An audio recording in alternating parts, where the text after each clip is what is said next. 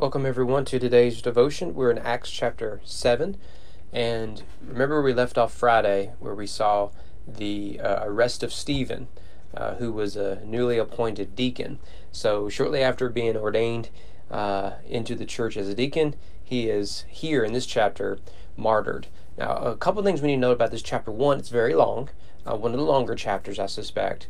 Uh, but really, in terms of content, uh, it's, it's quite brief. That is to say that the the first uh, majority. Uh, let me see here. The the first, say, fifty verses are a summary of the Old Testament, and then verses fifty one to fifty three is is Stephen's condemnation of Jewish leadership, and then uh, verses fifty four to sixty um, is is the real. Uh, narrative purpose of it. So the purpose of Stephen's this story of his martyrdom uh, because he's not a developed character. He shows up as a to, to be ordained as a deacon, and then he um, um, is arrested for preaching, and then he stands trial. So, so, so the purpose of this story is first uh, the telling of the first Christian martyr. Uh, that's important, but it really sets up the story of Paul. So, as important as Stephen is, uh, this is really going to um, uh, develop the story that will unfold of Paul, who it was originally a persecutor of Christians and becomes a Christian himself. So, what I want to do is actually just summarize uh, his sermon. This is one of the longer sermons in Acts, maybe the actual longest. Uh, Acts has several. The first one we saw was at Acts chapter 2 with Peter, the day of Pentecost. This is another lengthy one. And there will be a few others, particularly with Paul's testimonies, uh, the latter third of, of the book.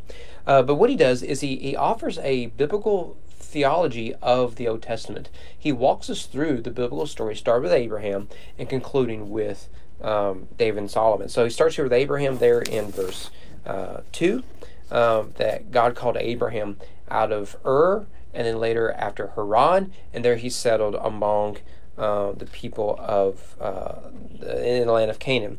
Uh, he mentions briefly Isaac there in verse 8, uh, that Isaac became the father of Jacob, Jacob the 12 patriarchs. And, and that sets up verse 9, the patriarchs jealous of Joseph. So, so we have uh, the 12 um, sons of Jacob, the 12 tribes of Israel. Uh, the most notable one is Joseph because Joseph is the reason why the Israelites are found in Egypt, uh, which sets up the story of Moses. Uh, so Moses is mentioned starting in verse 17. So in verse 18, there arose in Egypt a king who did not know Joseph. This leads to the story of Moses. The story of Moses is quite long. It starts in 17 and it, it, it goes down uh, really to. Um, verse 43. That's, it's quite lengthy.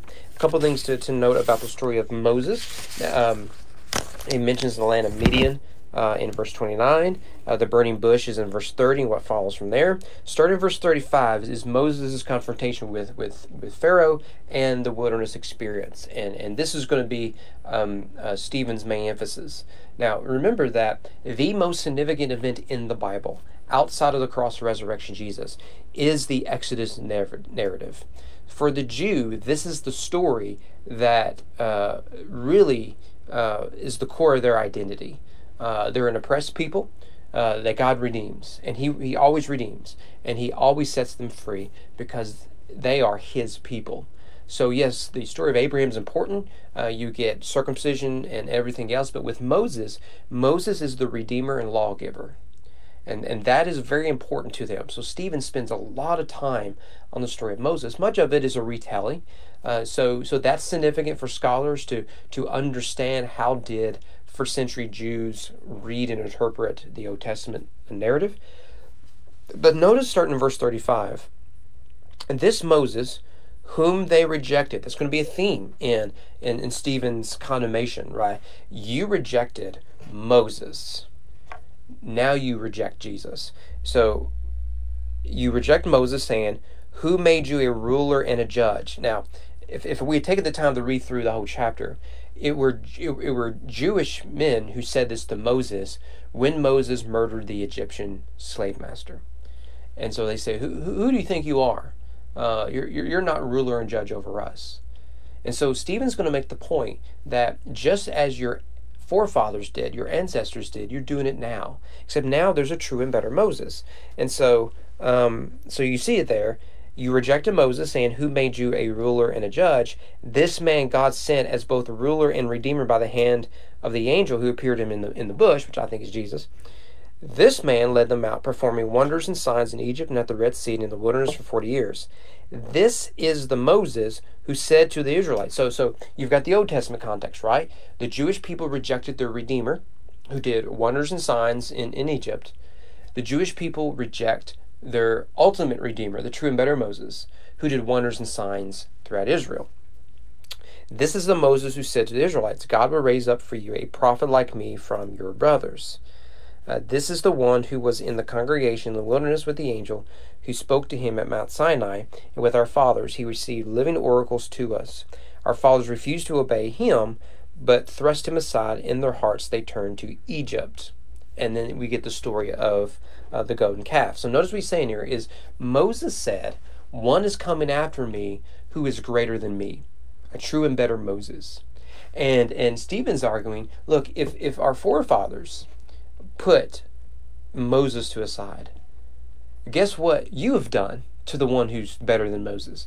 You've put him to the side. And, and just as your forefathers turned to the Egyptians, so you have turned to false idols. Um, verse 44, he looks at the uh, tabernacle. Our fathers had the tent of witness in the wilderness. That's just the tabernacle, it's a portable uh, temple. Um, so he mentions Joshua.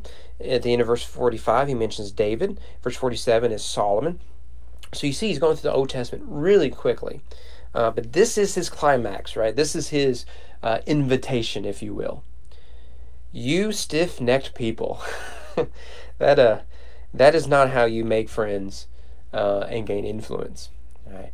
Uh, this is fire and brimstone, uh, the original fire and brimstone preacher. You stiff necked people, uncircumcised in heart and ears. Of course, there he's picking up on the language of the prophets who, who would say that you are circumcised physically but uncircumcised spiritually. You're not part of the covenant. You you you have you have uh, kept yourself out. Um, you always resist the Holy Spirit. So, as the Spirit was at work through Moses, so the Spirit is working through Jesus and the early church, you continue to resist the work of God. Um, but he, full, uh, uh I'm sorry, uh, skipped ahead. Verse 52 um, Which of the prophets did your fathers not persecute? And they killed those who announced beforehand the coming of the righteous one, whom you have now betrayed and murdered. You who received the law as delivered by angels and did not keep it. Now, according to tradition, Stephen's picking up with this, uh, the angels gave Moses the law. This shows up here and there in the New Testament and other um, pseudepigraphal writings.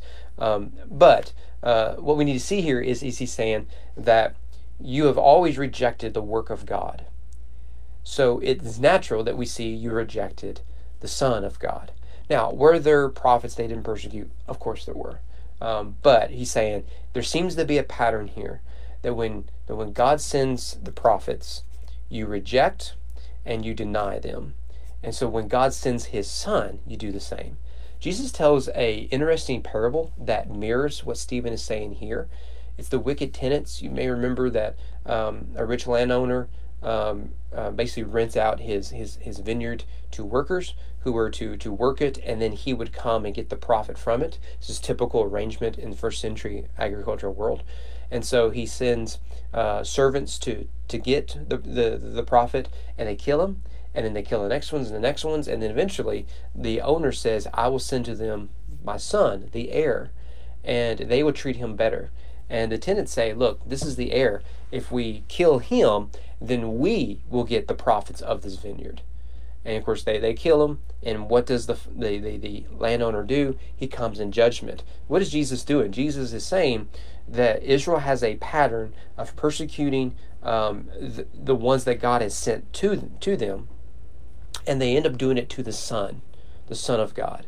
And God will respond in judgment. Stephen's making the same argument here that, that people reject the message and the ministry of God, whether it be Moses or whether it be Jesus. They still do it today. Well, after he he condemns them publicly, openly, um, I'm sure he was already kicked off Twitter at this point. Verse 54 Now, when they heard these things, they were enraged, and they ground their teeth at him. but he, full of the Holy Spirit. Now, now notice there that he is full of the Holy Spirit. If the Holy Spirit isn't going to prevent him from suffering, but the Holy Spirit will be with him through the suffering. Don't miss that. It's a very important part. We often think that, uh, wrongly, largely because of the prosperity heresy, that if God is with us, then then we're safe. No, actually, in fact, if God is with us, we may still be in danger, but we can and will persevere. So he's full of Holy Spirit, gazed in the heaven and saw the glory of God, Jesus standing at the right hand of God. Huge theological emphasis there by Luke, isn't it? Because here we see uh, in Acts 1 Jesus ascending into heaven. And where is Jesus? Well, we see him here sitting at the right hand throne of God, where he said he would be, ruling with all authority and power. This will show up again with the conversion of, of Paul. And he said, Behold, I see the heavens opened, and the Son of Man standing at the right hand of God. And they cried out with a loud voice, stopped their ears, and rushed together at him. Then they cast him out of the city and stoned him. And the witnesses laid down their garments at the feet of a young man named Saul. That's the important part. That really is the whole point of this chapter. Yes, there is a, a calling to repentance that is important from Stephen, but in terms of the narrative, the most important part are the witnesses laying their cloaks down um, at the feet of Saul, a young man named Saul, who we know now as Paul. There's debate did he actually change his name? Probably didn't, but we'll cross that bridge when we get there. Um, but verse 59 As they were stoning Stephen, he called out, Lord Jesus, receive my spirit. Now, what does that sound like? It's the same language Jesus uses, I believe, in Luke's gospel uh, of Jesus upon the cross. Father, into your hands I commit my spirit. The parallelism is is is important for us to see, and it's on purpose. Remember, Jesus said that if they come after me, they'll come after you. And what do we see? The things they did to Jesus, they're now going to do to the church. We've already seen them arrest and abuse the apostles. They're now doing it to the deacons. And, and this persecution that will be led by Paul will lead to the spreading of the church throughout the Roman Empire. Right now, they're, they're, they're in Jerusalem. This, this is primarily where the church is. But because of persecution becomes a blessing from God to get the church outside the city gates among Jews, Samaritans, and Gentiles. And so this is the beginning of that. Verse 60 And falling to his knees, he cried out with a loud voice, Lord, do not hold this sin against them. Who does that sound like? It sounds like Jesus upon the cross. This is on purpose. Uh, Father, forgive them, for they do not know what they do. And then the last half of the last verse, when he had said this, he fell asleep. Sleep is a common way that the New Testament describes death because of our hope of the resurrection. So, if almost every burial I do, at least the burial of believers, uh, I make a big deal about the New Testament use of asleep. Um, we asleep, uh, metaphorically, so that we can awake to the glory of God, to be in His presence. Uh, so this is a common imagery. 1 Corinthians 15 is full of examples of that. Well, this is the martyrdom of Stephen, um, and uh, it's it's it's an important note uh, moment historically because it's the first martyr uh, of of the church, but it also opens the door for a lot of outreach and for a lot of souls to be saved. Uh, what is it that Ignatius said? The blood of the martyrs is the seed of the church. Still true today. The only place where the church is not growing, where Christianity is not growing in the world, is in the West, America and Europe. There isn't persecution yet, but it's coming. And when it comes, it may take a few generations, but when it comes, look out. The church will be on the move again. But everywhere else, the church is growing, particularly where the persecution is the hottest. In fact, the Gospel Coalition had a great article today detailing the rise of Christianity in Iran. We already know about it in China, India, and other places. But look out, the fastest uh, growing area of Christianity is in Iran. Suffering does not mean God is not among us. It may be the work of God amid our suffering. You don't need to look any farther than the cross. Hope to see you guys here tomorrow.